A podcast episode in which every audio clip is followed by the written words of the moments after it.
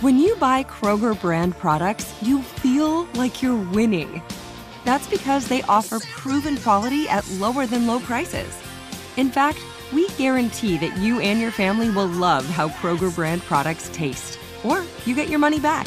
So next time you're shopping for the family, look for delicious Kroger brand products because they'll make you all feel like you're winning. Shop now, in store, or online. Kroger, fresh for everyone. You wouldn't expect to hear that we're America's third best city for beer like this one, or home to vibes like this and this. It might surprise you that we're top 10 for immersive art that's like, Whoa. and, hmm, not to mention, we have one of the top zoos in the country.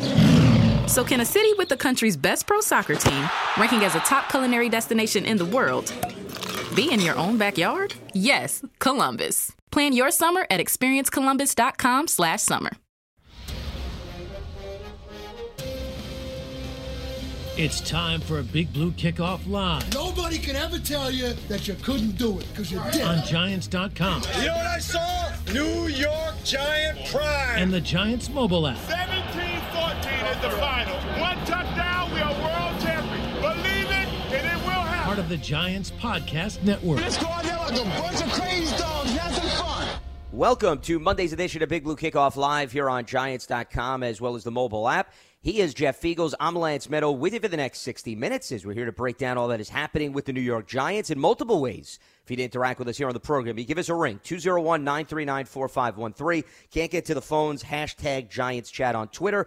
You could also interact with both of us on our own Twitter handles. And as a reminder, you can find the archive of this show and our entire podcast network on the Giants mobile app, podcast platforms everywhere, and at giants.com slash podcast. Hope everybody had an enjoyable weekend as it continues here into Monday with the national holiday. But Jeff, we really took a deep dive late last week into the NFC East. We laid out all four teams. We talked about key additions, key losses. So, right at the tail end of that program, I want to give you full credit. You teased the idea of maybe doing something similar with the Giants coaching staff. So that's going to be the main theme of today's show, and certainly an opportunity for our listeners to weigh in. We're going to look at the coaching staff through a variety of lenses. The most valuable addition, or somebody that could have the biggest impact on the roster. The most overlooked coach, somebody that is maybe not talked about enough. And then even going back and looking at Joe Judge's staff, somebody that they lost, not that they're not replaceable, but who, when we look back, actually did have an impact on the overall roster or a certain facet of the team. So there's a lot of different ways to look at things, and we're certainly going to go across the landscape with respect to that. And Jeff, let's start with I think who we think perhaps could be a key addition to the staff, somebody that could certainly make a significant impact. And we could go in a variety of different directions for yeah. this one.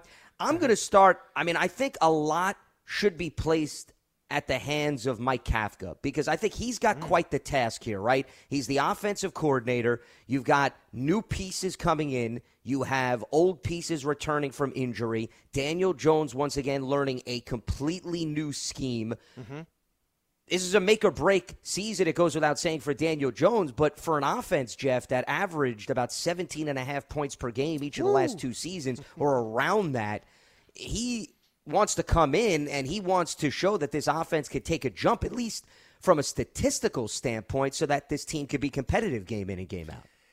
Yeah, I, I think that uh, you hit on every one of those. I think that it is important. I think the big thing here to me, and um, I'm going to give you another name, but I think I could certainly. This is a name that I you you I could go with. But um, in terms of Daniel Jones, I, I think that Mike Kafka probably is the most important guy on this staff in, as far as Daniel Jones goes because they are going to spend the most time together. He's the offensive coordinator. Mike Kafka is an ex NFL quarterback. And so I feel like if you have anybody in the building that can relate to what he's going through and be the offensive coordinator, to me, that's very, very important. As we've talked before, we all know how important the, the quarterback position is in the National Football League. And when you have somebody that's coaching you that's played the position, it means more. And I've said this many times before. In the 22 years I played in the league, there, there, none, one, none of my coaches ever played the position of punter, kicker, or long snapper. So these guys always just they kind of had an idea of how to coach the position, which is fine and dandy. It's it's okay. I think they there's very very good ones, but I, I feel like being a player lends itself to knowing a little bit more about pressure, knowing a little bit about more on-field things that happen. So Mike Kafka could certainly be that guy. Um, when and I'm going to stick with the coaching staff because I think that the way that I wanted to phrase this is that this has my number one my number one person that has been brought in this this year um, that I feel is the most important to everything is is Joe Schoen, And I, I think that I'll get into that later. But for as far as the coaching staff goes, I'm actually going to stick with Brian Daboll because I feel like he's he's going to have a huge impact on that offense. Now we know Mike Kafka. We don't know who's going to be calling the plays yet, and they're not going to know. Remember when, when Pat Shurmur never let us know either until up to the last second. Um, I think that's something that I don't know what's going to happen there, but collectively between Mike Kafka and Brian Daboll, they're going to come up with an offense that's going to be pretty pretty amazing. But I feel like the task at hand for Brian Daboll putting this organization and this team back into respectability, it means a lot more to me than Mike Kafka. And it's not like I said before, I prefaced it. Mike Kafka is a perfect choice. I'm just going to go with Brian Daboll. No, and that makes sense. Listen, Daboll's the head coach. I was looking at it more for somebody outside of the head coach, but I don't oh, think. well, if, well, if you're no going to go that, yeah, if you're going to go that, then I'm probably going to go with you because of the things that I said. And you know what? The other person I probably would say that would be the most would probably be the other offensive uh, defensive coordinator. That would be Wink because I feel like there's a guy, and this will kind of segue into our next positional thing when we talked about, you know, the other side when the the other staff left. We can kind of I'll tell you a little bit more why I think that way. Sure. Well, no, and not to say that Daboll is not a good candidate. Listen, if he's the head coach and also based on what he did with Buffalo, Mm-hmm. and he's going to have a key role within the offense, whether he Yeah. calls plays or not, Yeah. Jeff, to your Yes. point, he and Kafka, the combination of both are going to help orchestrate this offense. Mm-hmm. So it goes without saying Daboll's going to have to put his stamp on this. But I thought what you brought up about Kafka, the fact that he played the position and Mm-hmm. also Andy Reid even spoke about this a lot during the course of Kafka being on the coaching staff.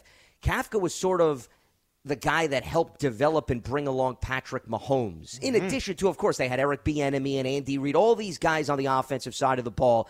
Alex Smith, even when they overlap for Sure. a year. So many people are responsible for developing Patrick Mahomes. But in recent history, Kafka has been pointed to as a valuable commodity on that staff because not only was the QB coach, of course, but he also played the position. And that was what you got into. Not to mm-hmm. say that somebody that doesn't play the position Right, can't relate to the guys, but I think it it maybe sells a little bit stronger when you're hearing it from somebody that has run an offense, has been on an NFL field, understands the challenges, not just what happens during a game, but Jeff, the preparation and the ins and outs of what you go through during the week. I think there certainly is a good relatable area there between Kafka and Daniel Jones. Absolutely, and I think that you know a lot of people don't understand how much communication actually goes along with the quarterback coach, the offensive coordinator, the head coach, and in this case, Brian Daboll is both, right? So he's going to a little bit of both, but Mike Kafka is going to be with Daniel Jones a lot, and I think that you know I know this happened with Eli a lot, where in his career he would be in the meeting rooms, they were going over game planning for the week, um, and then at the end of the week on Fridays or even Saturdays in that team meeting uh, the night before the game, they go over the first 15 plays. A lot of teams do this, some of them don't, but and this is where the quarterback has a lot of input into how practice went during that week. So, you know, they give you on Wednesday, you get the game plan. And Monday and Tuesday is when the team is putting together the game plan. The coaches are there for a long time putting these things together. So when the players walk into the facility on Wednesday morning, the first thing that goes on is a special teams meeting. And then that's, that's a, that's again, that's where the special teams guys are given their game plan for the week. This is what we're going to do on the big four, I call it, right? And so they'll go through that. Then there's a team meeting. Um, and that's usually to, to start off the week, you know, who we're playing, all the stuff, this, that, and this. And then it's offense and defense, and they break down and they install. That's when they give them the, the game plans. That game plan is made up by the offensive coordinator, defensive coordinator, whatever it is. And then as the week goes long, there's plays in there that may be really good, and there be, might be plays that are really bad, Lance. And so the quarterback is the one that's going to sit there and say, okay, the first 15, what do you got, coach? Well, here they are. Well, you know what? I, I, I do not like this play. I just don't feel comfortable throwing it. I don't feel comfortable running it, and boom, it's out. because the last thing you want to do with any player is put him in a situation where you don't feel comfortable. And I feel like there's a lot of coaches down the line that they just didn't care about that. They said, run the plays. That's what we're going to do.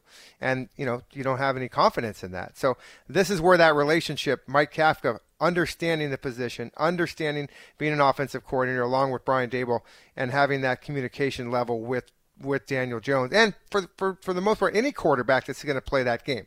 But Daniel Jones could be on the sideline the second game because something happened. Then you know Tyrod Taylor is going to have to step into that position. It goes deep into the roster with respect to Way Kafka's deep. connection. Yeah, it's not just Daniel Jones. We're just highlighting Daniel Jones because he's the starter. But to your point, Tyrod Taylor can relate to what Kafka has been through, and even some of the guys on the roster who have some quarterback background. Remember, there's a few skill position players like Kadarius Toney, for example, right? Mm-hmm. Yeah. I mean, he's had the ability to be a quarterback going back to his high school days. So, you know, Kafka can not just necessarily relate to, I think, the quarterbacks alone on an island. I think there's a number of players that understand what he brings to the table. So, Kafka tops my list in terms of the framework of most valuable or potential biggest impact Yep, for like this it. year. I think mm-hmm. that's how we're going to fall with respect to that label. Now, if we go to an underrated coach, somebody that's not getting a lot of buzz, not getting a lot of hype, but based on his positional group or his side of the ball, could very well make a significant impact. I will allow you perhaps to take the and floor I take first. I take a this one. bow. Thank you so much. Yes. Yes. uh, I, I and again, we don't know a lot of these coaches um, just because they're all new. Um, but we do. If you went back and looked at some of the coaches and on the staff and go back and look at their history, I came up with one here that I feel is a guy that is very well known around the league. People know who he is, and players know who he is, and he has coached um, some really, really good players in that, up in Minnesota, and that's going to be the defensive line coach Andre Patterson. I like it. Uh, he is a guy that's, like I said, is very well respected. Um, defensive line coaches, just like Coach Spencer last year, was very well respected coming out of the college ranks. You know, they don't get much. You know, just it's it's a it's it's the trenches. You know, they're just get in there, um, tackle, take up space, rush the quarterback. That's that's there's nothing sexy about that position other than if you're a defensive end, which by the way kind of goes with the linebackers coach more than uh, the defensive line coach because the defensive line coach is really, you know, he's the guy that's the big guys in the middle in the front. But you know, it just depends. Collectively, I think the edge rushers are defensive line, but they are kind of like linebackers. So, but I think that Andre Patterson can bring a, a wealth of knowledge to a lot of young guys, and of course, you got you know, um, some older guys in there too, and some guys that have come from other teams that know of this coach. So you're not going to hear a lot about Andre Patterson, but I feel like he's going to get his crew, his crew, or his his guys to play very well. And I think he's he's probably a very underrated coach in this league. There's a lot of a lot of newer coaches on this team coaching that haven't been in the game a long time. He's been in there a, long time. He's been with the Vikings. I think they started in 2014, um, and then he I think he had a, a quick out and then back came back. But I think the 2021 he was there for a while. Your credit card should match your lifestyle. At Kemba Financial Credit Union, choose a card with benefits that work for you. For a limited time, all cards have 2% cash back on purchases and 0% interest on balance transfers for a year. Apply at Kemba.org. Restrictions apply. Offer ends June 30th, 2024. Sure. No, I think that's a good one. I actually, I was going to go in the same direction of your thinking, just the opposite side of the ball. Okay. Somebody also that Oh, brings yeah, a wealth yeah. of experience to the offense, who's been with a variety of teams, been in the league, but not necessarily somebody that has a lot of buzz, and that's Mike Groh. Because Oh. look at how many, Jeff, I don't know, maybe you were thinking I was going to go in a different direction. I thought you were going to go with Oh, Bobby really? Johnson. Oh, okay. Well, I, you know. I feel like the offensive line coach. No disrespect to Bobby Johnson, but I feel like that's the easy out, right? Everybody's looking at that position. Yeah. we've been talking about that position for years. I wanted to think a little bit outside the box. Okay. And I think Bobby actually has gotten a lot of buzz. Don't you feel like this offseason he's talked to the media? Well, People yeah. are hyped It's about Evan emphasis, Neal. right? Yeah. Yeah. So Yeah. I think actually he's got his due. I'm looking Right. for somebody that's You been haven't heard behind the curtain Yeah. a little. Yeah. And Patterson, I think, fits that bill. So Mike Groh, who's the new wide receivers coach, Mm-hmm. he was with the Indianapolis Colts for each of the last two years. That offense did a really nice job with Frank Reich and Nick Sirianni, who then became the Eagles head coach with the development of the offensive line, Jonathan Taylor. And they don't have a lot of big names receivers. That's another reason why I thought Groh was appealing. Outside mm. of Michael Pittman Jr., Jeff, mm-hmm. who clearly was a recent draft pick and I think has made quite the impact, there's a lot of question marks even coming into this season. Who else is going to emerge from Matt Ryan? Will Parris Campbell return to full health? So, what they were able to get out of that group and I think Mike Groh also helped coach up the tight ends a little too. So I think he deserves credit. Mo Alie-Cox, for example, was somebody that was a basketball player that emerged into a notable tight end. I think he actually did some nice work with Indianapolis. And then he was also the Eagles offensive coordinator in 2018 and 19 under Doug Pederson. Mm-hmm. And where does Doug Pederson come from? Pederson comes from Andy Reid, mm. who was in Kansas City. So you see, you have sort of that connection to the Mike Kafka offensive philosophy. That's why Groh, I think, gets very much overlooked when you more and more examine his connections mm-hmm. around the league and also some of the underrated receivers that I think he's worked with at least in recent history. Well, the, the one thing that I like about Mike Groh is he's been a coordinator. Sure. And so there's your there's an extra coordinator on your on your roster here and your coaching staff that can help Mike Kafka. And of course, Brian Daboll. All, those are three offensive coordinators right there. I mean, it's probably I go down the list. There's probably some of the guys that maybe been them somewhere in college or something like that. But these are these are three NFL caliber. Well, Mike Gro- Mike Kafka hasn't been an offensive coordinator yet, but he's you know he is now, I guess. But from an experience standpoint, you definitely have Brian Daboll and Mike Groh. The thing about Mike Groh is that and, and I think it's a great choice. And what I like about it is that there is that connection with Mike Kafka, like you said, in that in that Chiefs offense. And by the way, Mike Groh, he coaches the receivers. And so the receivers are a huge part of that offense. Absolutely. And so in the way the way that they personnel uh, packages, moving them around, shifting, and, and putting guys in different matchups against their the other team, I think that is kind of it's that's kind of I like that a lot. So those guys can communicate a little bit together because they come from that Andy Reid system. Well, and here's another thing you actually just got me thinking about, Jeff. Interesting. The more and more you take into consideration that he has been an offensive coordinator, so he understands what it means to put the scheme together. But remember, Doug Pederson called plays, Jeff, mm-hmm. in yeah. Philadelphia.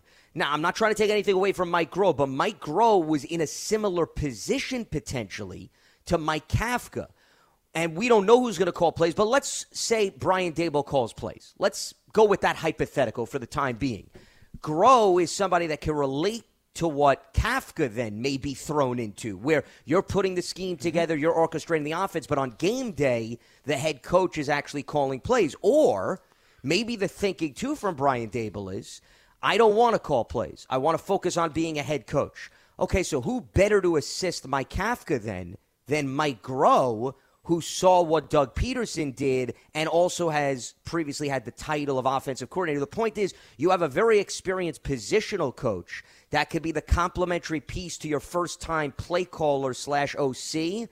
And maybe you feel comfortable not having to oversee the offense so that you can maybe focus on all areas of the game during the course of a contest. Great point, and it, it, it all kind of just comes together when you think about it. I think that, and and really when, you know, there's so many different systems around the NFL and different how they call plays and this and that. When you have these guys that have been around very similar types of offenses, it's going to be very easy for them to communicate and understand how things. And, and I think it's a great comparison when you talk about Doug Pederson calling football plays, and and you got to you know maybe Brian Daboll does the same thing, and Mike Kafka. I'm just repeating what you're saying because I, I think it's I think it's a great point, is that they will understand, and and Mike Groh can say to Mike Kafka hey, listen, this is what I was doing, you know, back in, a few years ago with uh, with Pederson. So I think it's it helps tremendously, and I think it's a great choice, Mike Groh.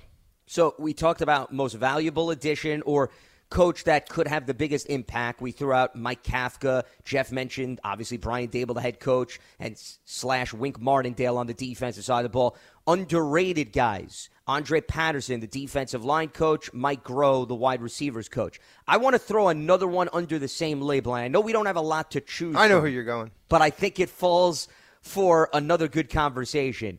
The critical coach they retained Mm-hmm. from the previous staff. There's two guys that we could talk about, and I think both make a very strong case. Thomas McGaughey, special teams coordinator, but Jerome Henderson, Yep, I feel gets the head. lost in Yeah. this conversation, Jeff, who's the DB's coach. And I want to start with Henderson because, once again, I think it goes without saying, McGaughey, the fact that he's lasted on multiple staffs just goes to show you who he is as a person and the value he has. I mean, you really don't need to break him down further. If there are different head coaches saying, hey, you know what? I want to make sure McGaughey's part of my staff, that's all you need to know. That's why I want to focus more on Henderson. And here's why I think Henderson's not talked about enough. I understand he has connections to Brian Dable going back to their time on the Jet staff. Okay, so there was the connection. But what's one of the youngest positions on this roster, Jeff, mm-hmm. that we talked about? It's the secondary, right? You have a bunch of guys that were drafted between 2000 and 2022.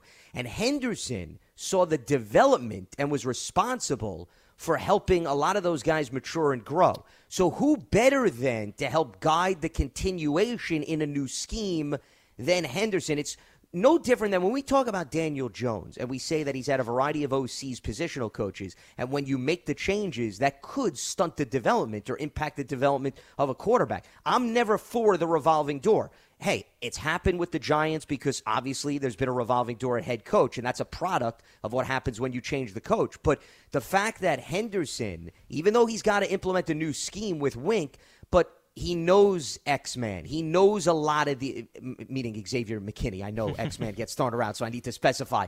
The other recent drafted cornerbacks that he saw up close and personal. I just think it's a very nice piece of the pie here that they don't have to get used to another positional coach as they're digesting this new strategy. Yeah, and you know what? Uh, again, here goes the thing that we talked about with Mike Kafka. Jerome Henderson played in the league from 1991 to 1998 as a coach, um, or excuse me, as a player. So again, there's that there's that similarity in the sense that he's been in he's been on the field, he's been in big games, he's played the position. So as far as you know, relating to what these guys are going through and some of the questions that come up, um, when you play a position and coach it, there's a lot more that you can give to those players and they can understand. And also, when you're listening to those guys, you kind of you know what they're talking about because sometimes these are things that come up in games where somebody that never played the position may not have an idea of what they're talking about. So I think that's a big situation. And and unfortunately, uh, actually, there are a lot of ex players in the National Football League. In fact, a majority of these guys all played positions, you know, in the coaches, but some a lot of them didn't. So I'm just telling you, it it does make a huge difference. It would make like, for instance, if I was coaching the position with uh, the punting position, just think about how much I could come, I could bring to the table to the punter, Jamie Gillan, the, the new guy. Basically, he's young, but be able to teach him because he's going to ask me questions that I can answer. Where he's going to ask maybe Thomas McGaughey or Anthony Blevins, who's their their assistance guy. They're not going to know really what to say about that. They're going to maybe ask somebody else to answer it for them. You know, Because that's a real specialization that exactly. Yeah, and it's almost and it's a very individual position, if Yep. you will. So there's a lot of things that go into that position that and by the way, over time, Thomas McGaughey and Tom Quinn, those guys kind of develop a sense of the position because they're with those guys so much and they're watching film and they're listening and they're taking notes and they're understanding what these guys are talking about along the line. So it is for them they can understand the language, but a lot of times it's hard to teach it because you just never been there. You know, interestingly, and I think this topic maybe came up in passing, Jeff, but maybe you could shed more light on it. When mm-hmm. you do look at offensive coordinators or defensive coordinators, they have a number of individuals under them to coach each position. Why haven't we gotten to the point where there's a punter coach or a kicker co- coach, something to that degree, under the special teams coordinator, just Yeah. to assist from Yeah. that standpoint? Well, I, I don't think I there are a few in the league. Um, I know some some guys that are on staff. I think one of them is in in Baltimore, um, and then the other one I think is in Tennessee. Um, That they actually have like a Yeah. kicking coach on do. staff? Yeah. Interesting. I did Yeah. not realize that. Yep, and um, I just feel like it's and remember, there's no salary cap. There's not a number of Well, you that's know, why I'm saying like- there's nothing preventing Yeah. you from adding. You could add 50 more guys onto the staff if you want. hundred percent. And I, I feel like I feel like they could always like, for instance, the Giants do. If I go and look at this roster, the Giants have and they always have had two two special teams coaches, right? So they've got a they've got an assistant and they've got a regular guy, right? So um, Anthony Correct. Blevins, they got Anthony Blevins. Yep. Yeah, and by the way, he he was the assistant to Tom Quinn um, before um, Thomas McGaughey got here, and then when Thomas McGaughey when Tom Quinn got fired. Um, and he got sick. Then Tom Quinn, remember, he came back and helped out with that. And Yep. then Anthony Blevins actually was retained on Joe Judge's staff, but actually was played. He was coaching a different position. I think it was defensive backs, along with um, Jerome Henderson. So, um, but I feel like you know with those two guys there, and then there's also there's also Nick Williams, Yep. who- who's a special teams quality control coach. That to me could be a kicking coach right there if you needed that that kind of help. You know what I'm saying? So um, they've got Well, but I guess what I'm getting at, Jeff, I didn't mean to cut you off, is That- somebody that actually previously played the position Mm-hmm. To be a true assistant on staff to help the coordinators. Nothing against Blevins and Nick Williams, but they clearly were not kickers or punters Mm-hmm. during their days, at least not that I'm aware of, unless they did it very early in their careers right. at some point. Yeah. Well, I think that you know there's we've trust me. Could I coach special teams? I probably I probably could come pretty close. I mean, uh, especially when you're in the building as much as those guys are and learning, you know, the the core four positions or four teams that you do. It's it's all pretty basic stuff. It's just scheming and getting your players and and doing things like that. So I think that you know one of those kicking guys could at least assist in some of the special team stuff. But I will tell you that there's there's plenty of time that you could be on the field and watching film with these guys to to improve on their techniques and mental game and, and all kinds of stuff. So I, I've I've never really understood why there hasn't been a guy that's been on every coaching staff like that. But evidently they don't they don't think it's that. I mean, some teams do, but oh well. Well, it depends on whether or not they value it. To your Yeah, point, and here's the other thing. Yeah. Harbaugh, you brought up the Ravens. What was his background? His background was special oh, teams. Oh, yeah. So Yeah. it's understandable, right? Why he's prioritizing that. And I'm bringing up the Ravens staff, interestingly, since you mentioned them. So Chris Horton is their special teams coordinator. And then they actually, under him, they have two special teams coaches, not quality hmm. control coach. They've got Randy Brown and TJ Weist. And Randy Brown has been Yeah. coaching for 18 years in this league. well, Randy Brown was originally he was the kicking coach. That's who that's who I'm talking about. So Yeah. they must have then upgraded his title, Yeah. my guess is, then Yeah. over time. Yep, yep. So he's been there for a long time, um, and he was coaching the kickers and the punters. And I'm looking at his resume. He was actually in Philadelphia, which is no surprise because that's where Harbaugh came from. And he was the one that coached David Akers in Philadelphia, Mm-hmm. according to his resume, when he earned a Pro Bowl nod. And then since then, he's been with Justin Tucker. And it's no coincidence that Tucker's been the best kicker in the National Football Right, League. right. So clearly, they there's a reason why Baltimore has done Yeah. well in that department. Sure, and then they invest Sam- in the coaches as much as the players. And Sam Koch, he just retired this year. I That's think right, he the was punter. there for 14 years as a punter and one, you know, so, you know, that that in itself tells you how important they valued it. Well, there was no turnstile at kickers or punters down there in Baltimore. They they pretty much stayed there for a long, long, long time.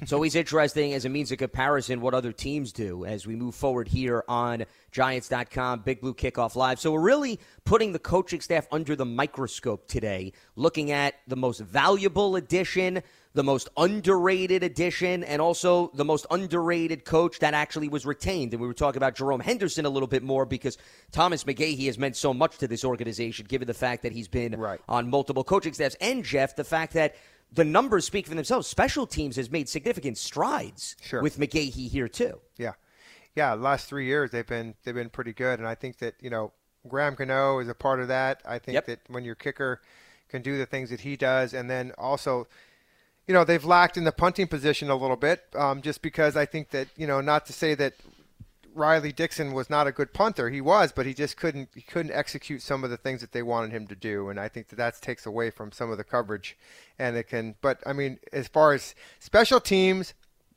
is a tough tough thing to do because as a coach because you're you're you have to you're dealt the hand that you get right? So on game day there's healthy scratches. There's a, a defensive back or wide receiver that you're counting on playing in special teams. And all of a sudden on game day he's he's out and so now you're like oh my gosh so that guy got all the reps all week and then now I got to change. If I take this guy to play this position, there's a trickle down effect. So I'm going to have to take another guy from another position, and you got to move it all around. Then all of a sudden you get you get injuries during the game, right? Um, where a guy is you know a backup linebacker who's your core special teams guy is now inserted into the starting position as a linebacker. You've got to take him off of special teams, and now your third person is now in there, and so yep. you don't have a third person. There isn't a third deep on the special teams roster. So now you're going to rob Peter to pay Paul. I got to take this guy. So that's what's so difficult about special teams is this it's a plug and play.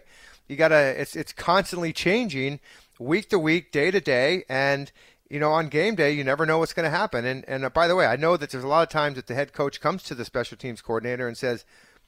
Hey, you know, can you do without this guy today? I know you don't want to want to, but here's what we're set, we're up against. This might be more important that we have our edge rusher in the game rather than have this wide receiver who's like the sixth guy on the roster, you know? So there's a lot of things that are talked about, and the special teams coordinator, he gets the brunt of it. Oh my God, what's going Okay, so first of all, this guy got inactivated. I didn't know about it. And then this guy right here pulls his hamstring in warm ups, and now he's out. Now what do I do? You know, so it's just it's a crazy thing for him. A lot of movable parts. There's a lot of movable parts, and it just, just it, every team goes through it. It's not just Thomas McGaughey and the Giants. It's every special teams coordinator has that dilemma during the week and practices, and you know, and things like that.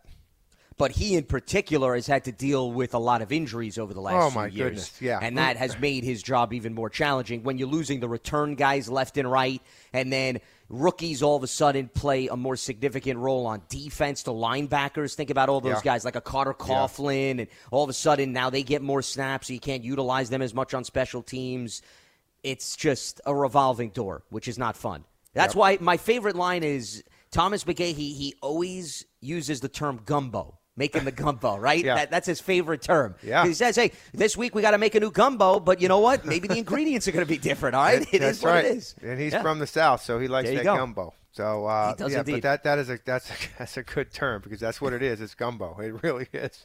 Hey, we got no shrimp this week. We're gonna have to hey. substitute it with something else. But you go. it's gonna taste good. There's not gonna be any shrimp in here though. Correct. And you will eat it and you will like it. You're period. gonna have to eat it and you're gonna have to like yes. it. So it is what it is. Your credit card should match your lifestyle. At Kemba Financial Credit Union, choose a card with benefits that work for you. For a limited time, all cards have 2% cash back on purchases and 0% interest on balance transfers for a year. Apply at Kemba.org. Restrictions apply. Offer ends June 30th, 2024. Lance Medow, Jeff Feagles with you here on Monday's edition of Big Blue Kickoff Live. A few reminders before we open up the phone lines here. Giant season tickets are on sale now for the 2022 season. In addition to ticket savings, membership benefits include access to exclusive events, experiences, pre-sales, and more. You can lock in your seat starting at just $100. Call 888-NYG-1925 or you can visit giants.com slash tickets for more information. Also, don't miss your chance to experience a premier hospitality experience watching Giants games and world class concerts in 2022 as a Giants suite partner. Limited full season locations are available, or you can place a deposit for individual games. For this one, call also 888 NYG 1925. Different website, though, giants.com slash suites for more information. 201 939 4513. That is the telephone number. Let's open up the lines. Cliff is in New York, and he checks in with us here on Big Blue Kickoff Live. What's happening, Cliff?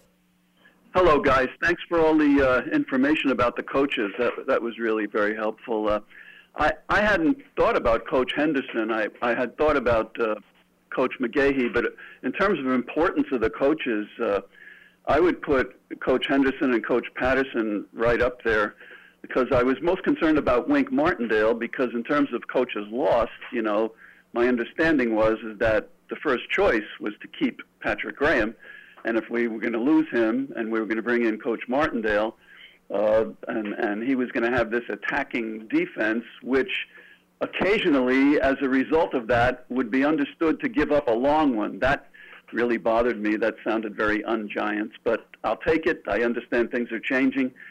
So if that's going to be the case, then having this coach that's already familiar with these DBs, who the spotlight is going to be on these young guys who are supposed to make up for for the loss of Bradbury. Uh, uh, that's going to be huge, and uh, and it's easy to forget the D line. I've been confused about the D line all along uh, with the new regime because I'm waiting to hear who they are.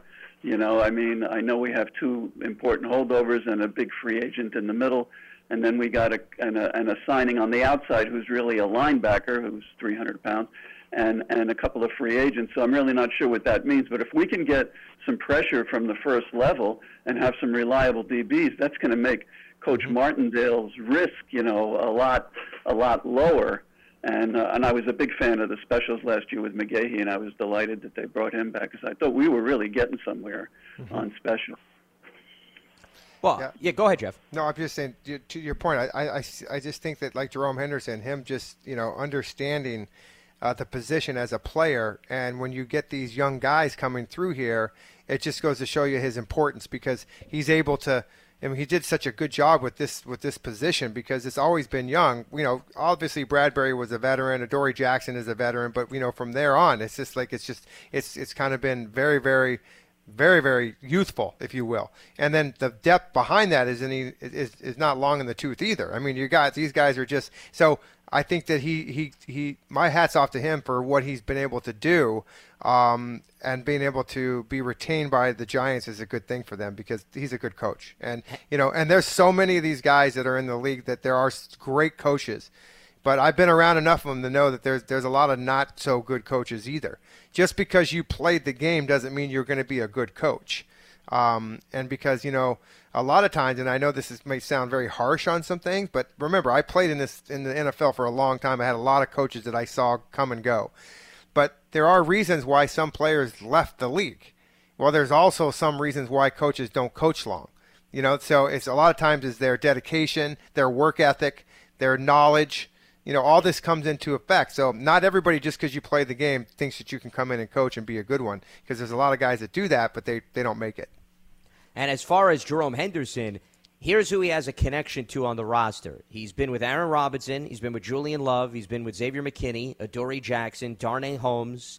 He's been with Jarren Williams and Rodarius uh, Williams. So mm-hmm. that's seven players in the secondary. Now, there's some new faces, but to have seven guys that you're familiar with, and here's the other thing Jeff, if you're now employing a new scheme with Wink Martindale, who better than to talk to if you're worried about being too over aggressive or using a secondary player in this role than Jerome Henderson? Because Henderson can then tell you, you know what, Wink, I just I don't think that guy's good for that role. I would maybe wait till the middle of the season. Let's give him some additional reps. Or, hey, we did something similar last year in Patrick Graham's scheme. I think he'd be perfect for this spot it's another voice that you can turn to mm-hmm. to give you some feedback considering you were not on staff last year. Well, you have some advanced scouting. I mean, yep. this is that's that's it. You got a new system, new coach, a, new offense defensive coordinator, excuse me.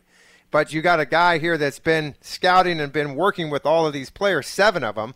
There's probably going to be 10 that are kept on the roster. So I mean, you got, you know, you almost got 70% of your guys that you've already coached and know. And that's a good thing to have. I think they're You know, 10. the uh, there's going to be so much excitement on offense and defense that, uh, that you guys have been prepping us for. Uh, yeah. Uh, I'm still interested in winning, and and I I think that's where Coach Daboll is going to come in. Um, you know, w- with all the talk, which I which I like. You know, look as a fan when we were winning when, when we were winning those Super Bowls. Uh, you know, there were other teams that were much flashier than us on offense and and much more high flying. And I used to think, gee, maybe we can get some of those guys someday and have a team like that. And until we got Victor Cruz and Hakeem Nicks, it was like we never really had that.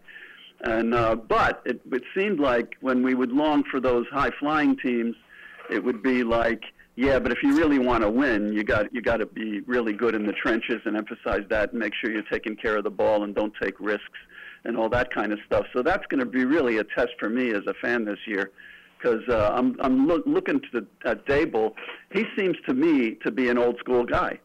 You know, he he strikes me that way. He doesn't seem like somebody who's getting carried away as creative and as innovative as he is. He I think he's got his feet on the ground with a as a football coach and and um, and I, I think uh, that that's going to be critical. I'm counting on him to to to to to keep that focus. I know it's going to it's going to help us uh, overall with with the fan base to have a lot more excitement. But when it comes to winning, uh, uh, uh, that, that, that that's what I'm really concerned about. And I also like that Joe Schoen uh, has an athletic background, even if he threw ducks in practice. That, as as Daboll pointed out, they they got where they were supposed to, and I, I that I like that. That was one of the first things we heard about him when he was introduced. He was like a three sport guy, I think, and and I like that. But. Uh, I don't know. I, I um, you know, traditionally they would tell us that we we won under Parcells and Coughlin because we took care of fundamentals and we were less concerned with being entertaining and and all that stuff. And it seems like uh, things have changed, especially the athleticism on defense that you have to go against. And um, so, well, uh, Cliff, I'm, i mean, I'm I think when it comes to the NFL, and listen, we appreciate Yeah. the phone call. We'll let you go on that Thanks, Phil. note. I don't think there's one rule of thumb, Jeff, in terms of what it takes to win. I, I think that Brian Daboll, I would not simply classify him as old school. He's been in the NFL for a good 20 years. Mm-hmm. So he certainly has seen this league evolve. He was first with the Patriots going back to 2000, but they were doing innovative stuff in Buffalo. And he was the offensive coordinator there with what they were running with Josh Allen. So I think he has changed and adapted. And remember, he went to Alabama in 2017, so he got a glimpse of where the college game has gone. He's really a mix of old and new. And then Kafka is also, I think, a byproduct of both because Kafka played in the NFL about a decade ago. And then he went to Northwestern briefly, his alma mater where he was a grad assistant, and then Andy Reid brought him on staff, and we know Andy Reid obviously is an extremely creative coach. So I think you're getting a blending of both, a little old school, a little new school. But the reason why I said there's not one rule of thumb, if you look at the two teams that made the Super Bowl, Jeff, this mm-hmm. past season, mm-hmm. you look at the Rams, you look at the Bengals. Sean McVay, he comes from that new school of thought, that creativeness, but at the same time, if you look at what they're working with on the defensive side of the ball and on the offensive line, you know, they've prioritized those positions, whether it be Andrew Whitworth, the veteran offensive lineman, Aaron Donald, okay, Leonard Floyd. Those guys know how to get after the quarterback, and even some of the other big bruisers on the opposite side of the line for the Rams. It wasn't as if they just said, well, we're going to have a flimsy bunch of guys in the middle, and we're just going to hope that Matthew Stafford and all of these skill position players can come to the rescue. The Bengals, though, they did not have a very strong offensive line, but I would disagree with those who say the defense was actually extremely strong, especially up front. When you look at Hendrickson, when you look at DJ Reader, I mean, those two guys specifically were critical to what they did in the trenches. And Joe Burrow's decision making and some of the flashiness of their wide receivers and Joe Mixon, I think, helped overcome what they were lacking on the offensive line. But the bottom line is you had a mix. Both of those teams, I wouldn't describe them as being cut from the same cloth. I think they had a mixture of a little new school and a little old school. Yeah, I think you got to have new school. I mean, that's just the way it is. And I think that you know, if you've been in the league for 20 years, you've seen it evolve like like Coach Daboll has done. And so I think that he's going to continue to do that because this league has become a passing league. And I mean, you know, the old school, I guess, cliche is you know. You got double tight ends, a fullback, a, a tailback, and you know you run the football, and you got two receivers. You know that's about it. So or one receiver, I don't know. But you know that's there's no longer old school football anymore. Old school football comes in the final four minutes of a game when you're winning, when you line up and you're going to run the football to take the clock down and make first down. That's about as old school as you're going to get. And Paul Dottino is as old school as it gets. He's he's continuously trying to make this game what it's not by saying that oh I want the I want the hand in the ground tight end. Well, you don't need a hand in the ground tight end anymore. You just have a reserve offensive lineman that does that for a living. Put his hand in the ground. He call him a tight end, and put the tight end out there who's more athletic than any of these guys. Half to, half of them. They're all basketball players. They can slam dunk 360s. They're so athletic. They don't need their hand in the dirt. You know, at least most of the time. And so, yeah, where is this league going? It's progressive. It is it is new school, and all these guys collectively have to put that kind of a mindset into it. Because if you don't, you're going to get passed over by the next person. Now, That's just that's where you're at.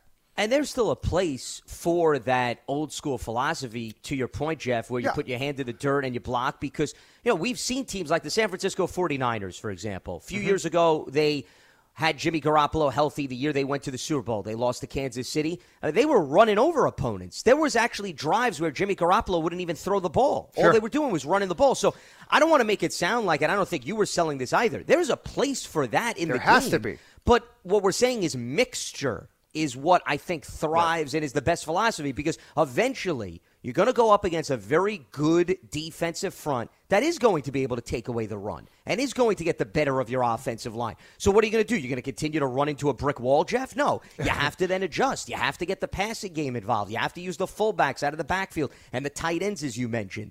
So that's what I think Daboll and Kafka have been exposed to. I think it's going to be a blending. It's going to be a mixture of both Mhm. of those concepts. Well, I think that any any offense in the National Football League, if you can establish your run game, it's obviously sets up your passing game because of play action. So, you know, I don't care who you are.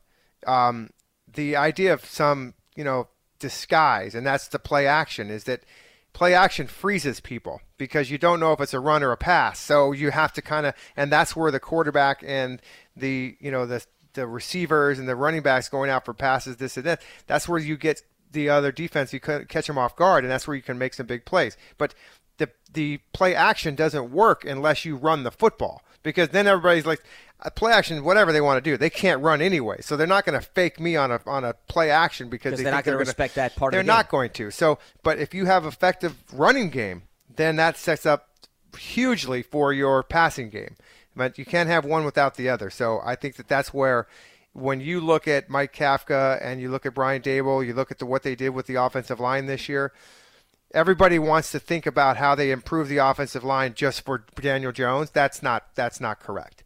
You you improve the offensive line so that you can do what we're talking about, so that you can run the football. When you get into the red zone, the close red, you you know inside the ten yard lines, you have to be able to run the football down there, and so that's where you need good offensive linemen. You know, you call it the, you call them those road graders, whatever you want to call them. They got to be able to block and run for you. Look at the Colts. I mean, those guys. I mean, they have a great running game, the best running game in the in the NFL. Uh, their quarterback can just sit back and just play action and throw the receivers all day. Um, and then you look at some other teams that can't run the football. The defense will just eat you alive. That's why you need to be strong up front because then it gives you the flexibility to either pound the football on the ground or buy your quarterback some time to survey the field. Let's head back to the phone lines. John is in Cape Cod joining us here on Big Blue Kickoff Live. What's happening, John? Hi, John. Good morning. Good afternoon, guys. How are Hey. you? Good. Uh, great, great, discu- great discussion. I just want to say, great defenses win Super Bowls, Mhm. even with all the offense in the league. But I want to provide a little different perspective. Jump back to Wink Martindale.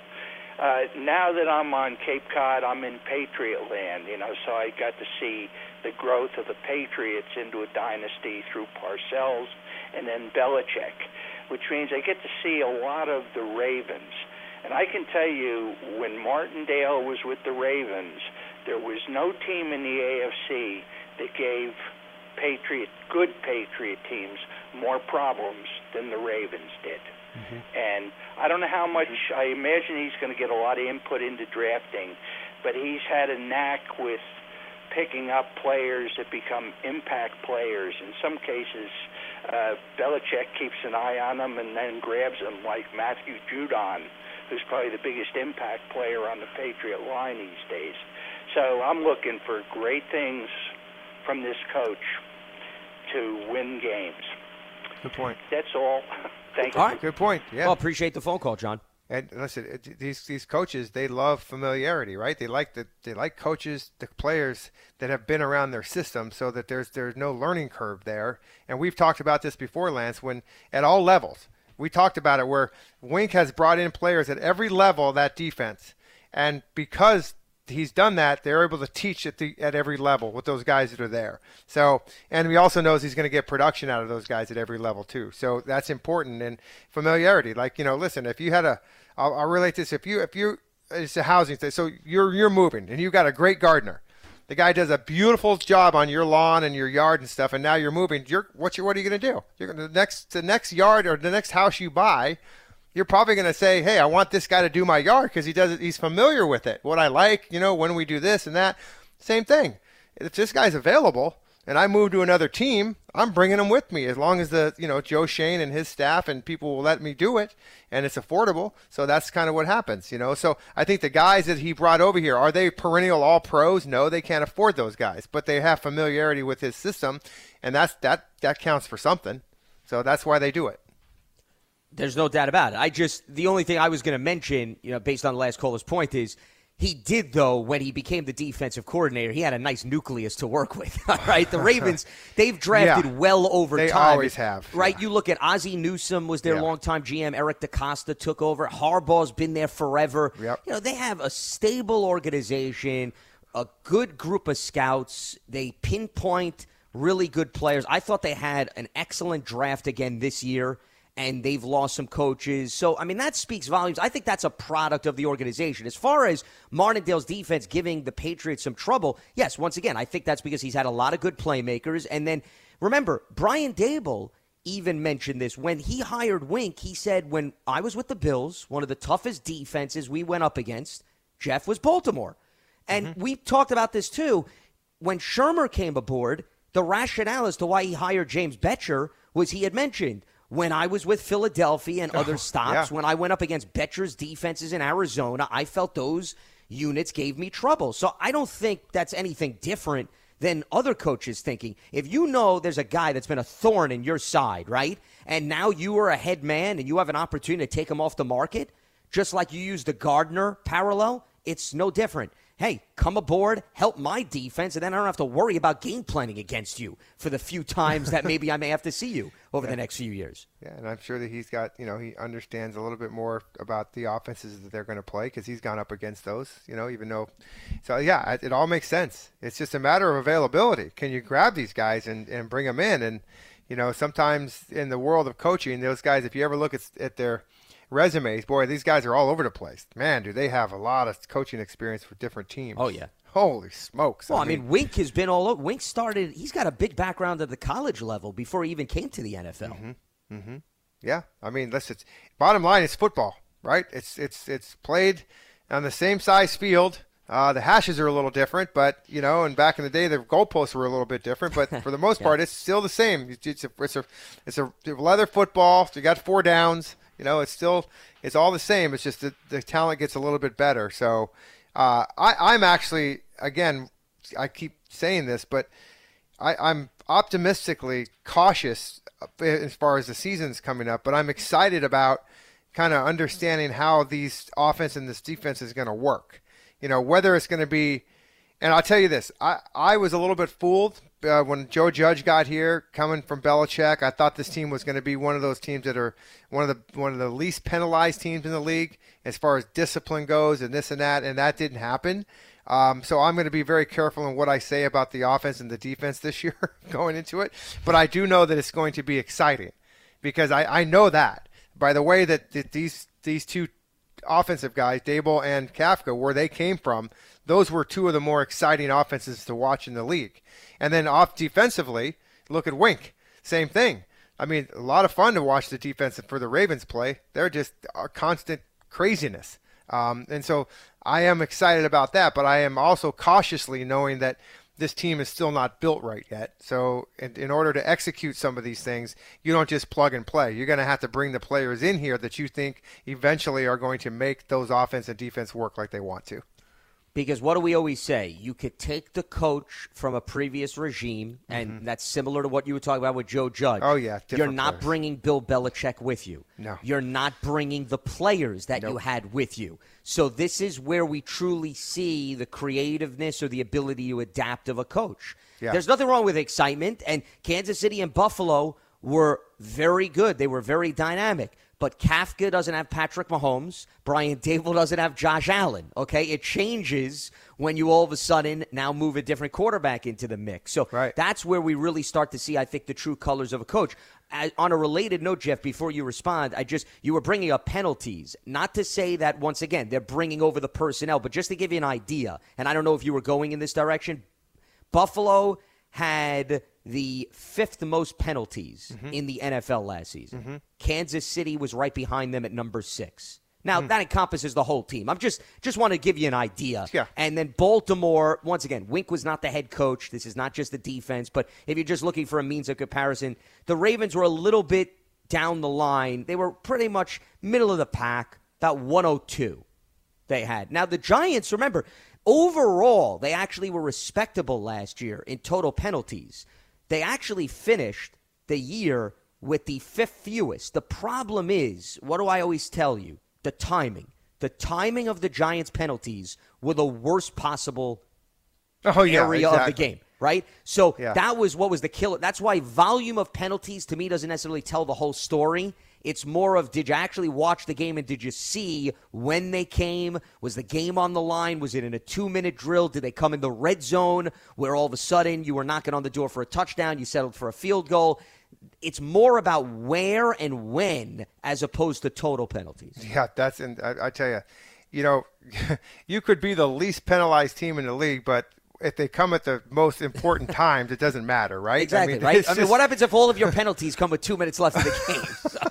and lose you all the games because of it, right? yeah. Oh, what a disciplined team they were. Yeah, well, they lost six of their games because in the last two minutes they, they jumped off sides and roughed the quarterback, and, and they had pass interference, and you know it doesn't matter. So, uh, but, uh, but what I mean by discipline is I feel like. I, I again, you're right. It's just a matter of how they happen more than the optics of it. Like, okay, well, it just seems to me that that the Joe Judge team that when we thought about it was just it, it's just for some reason you would think it would have been a more disciplined team, but uh, you know, I don't know. It's just when the numbers. If you look at Brian Daboll, I didn't watch the Bills enough to think if they were were or were not a disciplined team, but the numbers speak for themselves. So, um, and again, I think that's sometimes.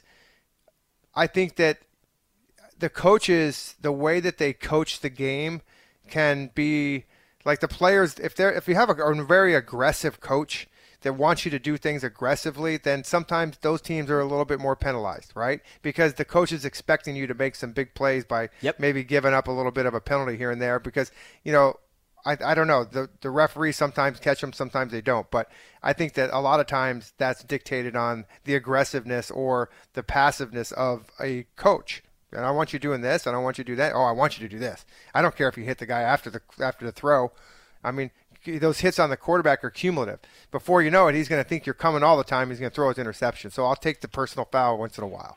You know, that's No, that's a good point. Think. Well, and the other thing that's related to what you're talking about, Jeff, also keep in mind if you're now starting to ask secondary players to be in spots that they're not familiar with or not used to, or they weren't even asked to play out of those roles in college, and you want them to blitz, you know, sometimes those guys, they're itchy, and it's a timing thing. You may have to account for, they may go off sides here or there because, you know, they're a little bit jumpity by the line of scrimmage. You have to at least understand that those growing pains come with a new scheme.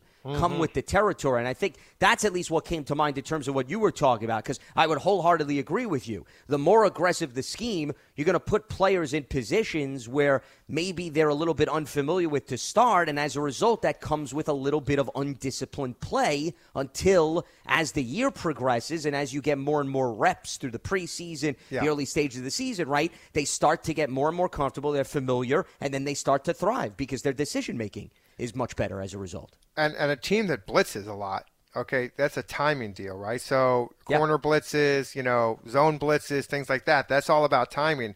Uh, quarterbacks can dictate that a lot if they're smart enough. Then they get up to the line of scrimmage and sometimes can identify that that that there is something fishy going on here. They can change the, snap count and get guys to jump offside. So I think the Giants fans have to be a little bit just be a little bit aware that if this is going to be that type of a defense where they're blitzing a lot, there's going to be some some of those offsides calls on the defense just because it's just just the way it is. However, you're, you're offsides on first and ten. Now it's first and five. Wink calls up another blitz on on first and five, and now they sack the quarterback for a fumble. Okay, I'm all right with that. I'm gonna, I'll take it. You know, so it, there's there's some good and there's some bad to it, but I think that I am going to be patient with it. That's what I said because I feel like this is something that's going to have to. And again, offensively, it's the same way.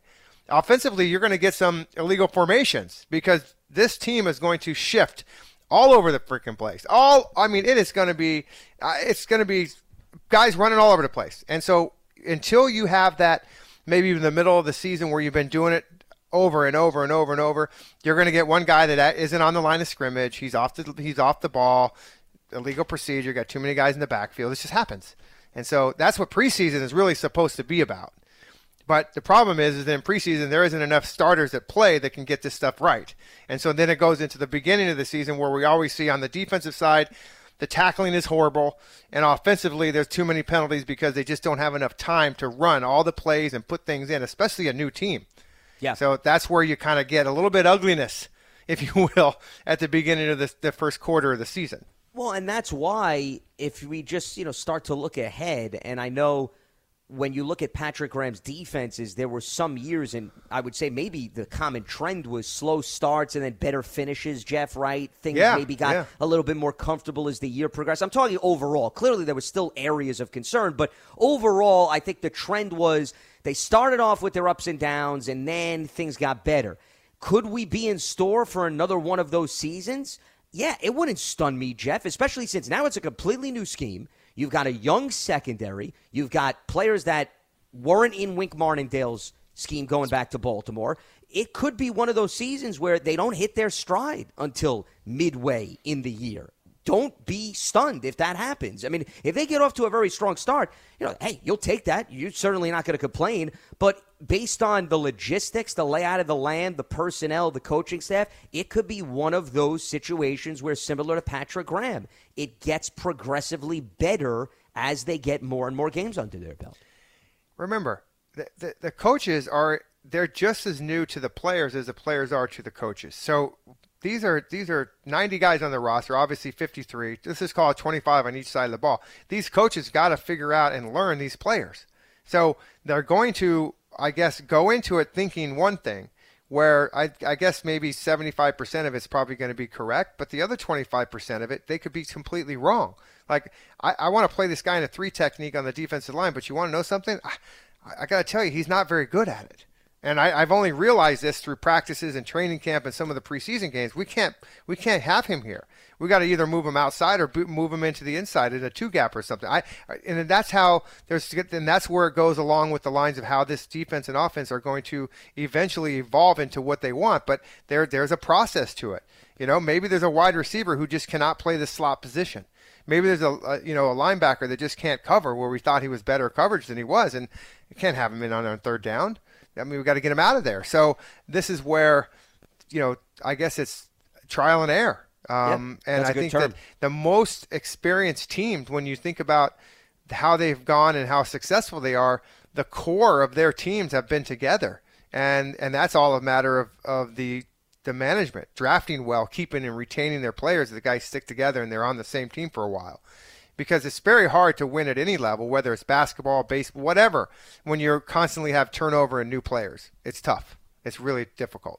There's so many examples, and the change has come on offense, the change has come on defense. You could pick whichever side of the ball you want. The teams that constantly make changes, they expect all of a sudden that at the blink of an eye, the snap of a finger, it's going to go in the opposite direction. And then you see the same similar results because these guys, I mean, they're running around and they're getting comfortable, but the comfort doesn't come until midway through the year every single time. Yeah. So when you change the coach, you're going to the same old process all over again because you have no foundation anymore to build on. The other thing, the big other problem. thing is is is look at your roster, look at the average age of your roster, and then look on offense and defense, and it, especially at some of the skill positions or even the position groups. Look where the youth is. So this is such an elevated game between college and pros um, that you know there's a transition there for younger guys, and there's no substitute for experience. That's why you love veterans because the veterans have been through it. They're not going to make the dumb mistakes that these rookies or even first or second year players make. It's just a matter of it's a long ways to learn the game of football at the NFL level because it's so complicated and the players are so good.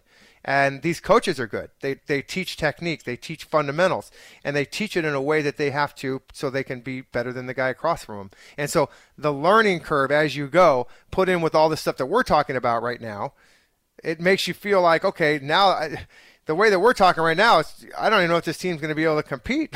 no, but I'm, I'm just being, I'm being, I'm kidding. But my point is, is that there's going to be a lot of mistakes out there because of, of the newness of everything. And this is a very young football team. It's all we're to doing is yeah. it's Go ahead, Jeff. It's going to yeah. continue to be that way too, because this is a team that is like is going to evolve into Joe Schoen and Brian Daboll's team. They're going to make their own team. They just can't do it all at once. So it's going to be this year, next year, following year, and you're just going to see how things progressively get better and better. Now, some teams are better than others at the beginning. Some of them come out of here, and all of a sudden you're like, you know, look at the look at the what what the Bengals win the year before, right? Bengals won four games the year. There you go. Yeah. So how did how in the God name can they go to the Super Bowl? Well, I'll tell you why. They get Joe Burrow back, Jeff. they got Joe Burrow. They got a quarterback what that's one of the tell best in the league. Okay, but the but but seriously, when you look at like four to all of a sudden in the Super Bowl, it can happen, you know. But but again, you got some really good players around him too. So um, and one of them being you know the receiver. that Yeah. guy is amazing. So it helps slightly to have a- good a players bit. around the So quarterback. Yeah. I guess what I'm trying to say is patience, patience, patience, and hopefully we we we get a flyer. Maybe they're better than a lot of us think they're going to be. just a realistic conversation. That's the gist Yep. of it. Just Right. trying to look at the facts and the trends that we've seen in recent NFL Mhm. history. There's always exceptions to the rule, of course, but we uh, never know when those exceptions are, of course, going to come to fruition. All right. That is going to do it for Monday's edition of Big Blue Kickoff Live. Now, our office is going to be closed the next two days, Tuesday and Wednesday. So there is no program on Tuesday and Wednesday this week. We'll be back up and running on Thursday for a new edition of Big Blue Kickoff Live, same time at noon Eastern. So for those of you who are listening today or in the next few days, no show on the 21st and the 22nd, this Tuesday and Wednesday. We're back on Thursday, the 23rd. And the other thing that I also wanted to emphasize, because I've been getting a lot of tweets, Jeff, I'm sure you have as well. Mm-hmm. The production team is still working on getting the updated shows up on Apple Podcasts and the other podcast platforms. I know a lot of you have been navigating it. And listen, we love the fact that you tune in religiously. We're well aware of it. I promise you, I've been nagging them on your behalf, and they are working around the clock to try to get that squared away. Unfortunately, we can't give you a definitive timetable right now, and I don't want to get anybody's hopes up, but I promise you they are working on it, and we're hoping that all of the latest podcasts will be updated sooner rather than later. However, for those of you who rely on the podcast platforms, keep in mind you can still go to giants.com, the team website. All of the new episodes are up, and you could also check them out on the mobile app. So I know it's maybe an adjustment for some of you based on your listening tendencies, but you could still access the new episodes on the team website as well as the mobile app. I hope that at least addressed some of you who may be wondering what's going on from a technical standpoint. All right, now that that is out of the way, we can close up shop. We appreciate everybody tuning in. Today's episode of Big Blue Kickoff Live. It's part of the Giants platforms everywhere and giants.com slash podcast. For Jeff Feagles, I'm Lance Medow. Stay locked to giants.com for all the latest, and we will speak to you on Thursday right here on Big Blue Kickoff Live. Have a good one. You wouldn't expect to hear that we're America's third best city for beer like this one. Or home to vibes like this. And this. It might surprise you that we're top 10 for immersive art that's like, whoa. And, hmm. Not to mention, we have one of the top zoos in the country.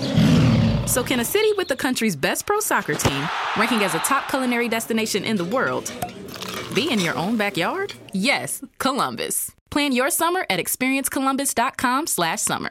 Your credit card should match your lifestyle. At Kemba Financial Credit Union, choose a card with benefits that work for you. For a limited time, all cards have 2% cash back on purchases and 0% interest on balance transfers for a year. Apply at Kemba.org. Restrictions apply. Offer ends June 30th, 2024.